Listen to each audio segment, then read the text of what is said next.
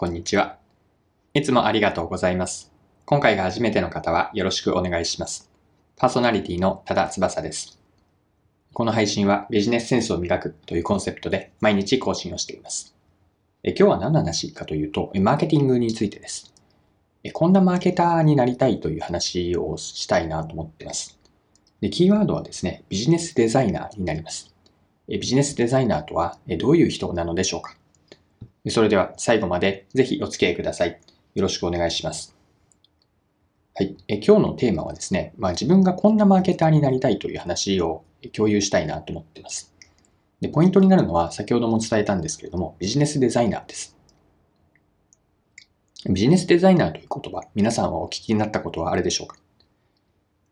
ビジネスデザイナーとは、もともとはアイデオという会社が提唱しているんですけれども、3つの要素から成り立っています。3つというのは英語でヒューマン、テクノロジー、そしてビジネスです。それぞれどんな意味かなんですけれども、ヒューマンというのは、えっと、顧客とかユーザーについて深く理解している人です。どういう人が自分たちの顧客、ユーザーなのかが、えっと、把握できていて、まあ、さらにもっと奥にある、そうですね、例えば顧客理解、え顧客課題を理解していたり、え顧客課題の背景にある、ま、どんな状況に置かれていて、ま、どんな気持ち、ま、どんな生活スタイルをしているのか、えこうしたヒューマン、人間性についての理解が深い人、これが一つ目の、えビジネスデザイナーの一つ目の要素になります。二つ目のテクノロジー、これは技術になります。最先端のテクノロジーを理解して、うんとそのテクノロジーを、えっと、ビジネスにおける問題解決に、え手段として利用できる人、どんなテクノロジー、技術を活用すればこの問題が解決できるかというのがこう深く分かっている人。これが二つ目のビジネスデザイナーの要素、テクノロジーになります。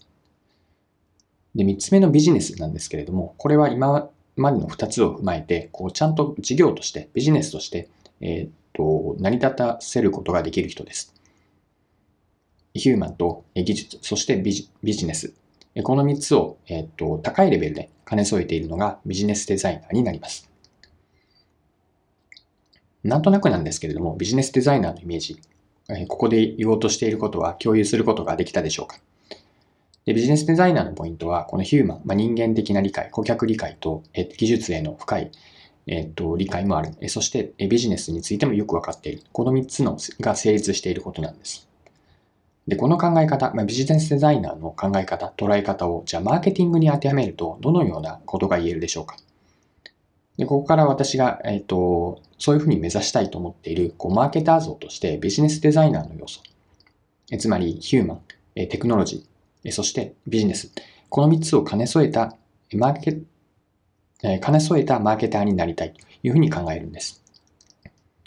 で、ビジネスデザイナーの話をマーケティングに落とし込むとどうなるかなんですけれども、まずヒューマンに関しては、マーケティングのすごく私は基礎になって、まあ、重要であると考えている顧客理解ができる人です。で、テクノロジーというのは、例えばそうですね、えっと、テクノロジーもの要素もマーケティングに当てはめると、内側と外側の2つが、になるかなと思います。内側というのは自分たちが扱っている商品とかサービスというのはどんな技術に基づいてできているのか。自分たちのプロダクト、商品、サービスのテクノロジーにおける理解も深い。で、外側というのは市場におけるど、市場においてどんなこう技術が使われているかです。例えばそうですね、自分たちの商品として何かアプリを扱っているとします。で、アプリをマーケティングをするときに、その市場というのは、例えば、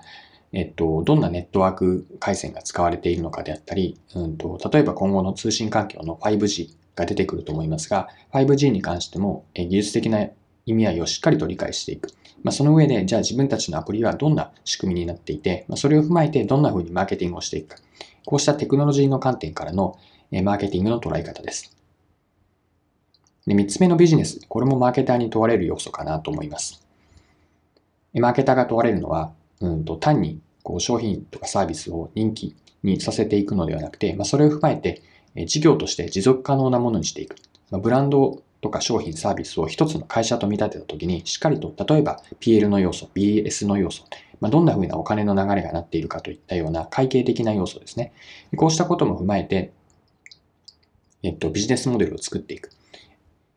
この時にマーケターにもビジネスの、こう、まあ、アンテナ、うんと、ビジネスの、うん、深い理解ですかね。リテラシーが問われます。以上のようなマーケターにとってもビジネスデザイナーの要素ですね。ヒューマンとテクノロジー、そしてビジネス。この3つを兼ね添えた、兼ね添えたようなマーケターになりたいなというふうに考えます。で、このビジネスデザイナーの3つの要素ですね。これに関しては、今回はマーケターに展開してみましたが、いろいろな仕事に当てはまるかなと思います。まあ、営業もそうだし、何か研究開発においても、ヒューマンの要素、まあ、技術の要素はあると思いますが、それに加えてビジネスの要素、ちゃんとこれはビジネスとして成り立つのか、どんなビジネスモデルになっているのか、こうしたことを考えるのは、今回はマーケターの例だったんですけれども、様々な職種に、えっと、応用できるかなというふうに考えます。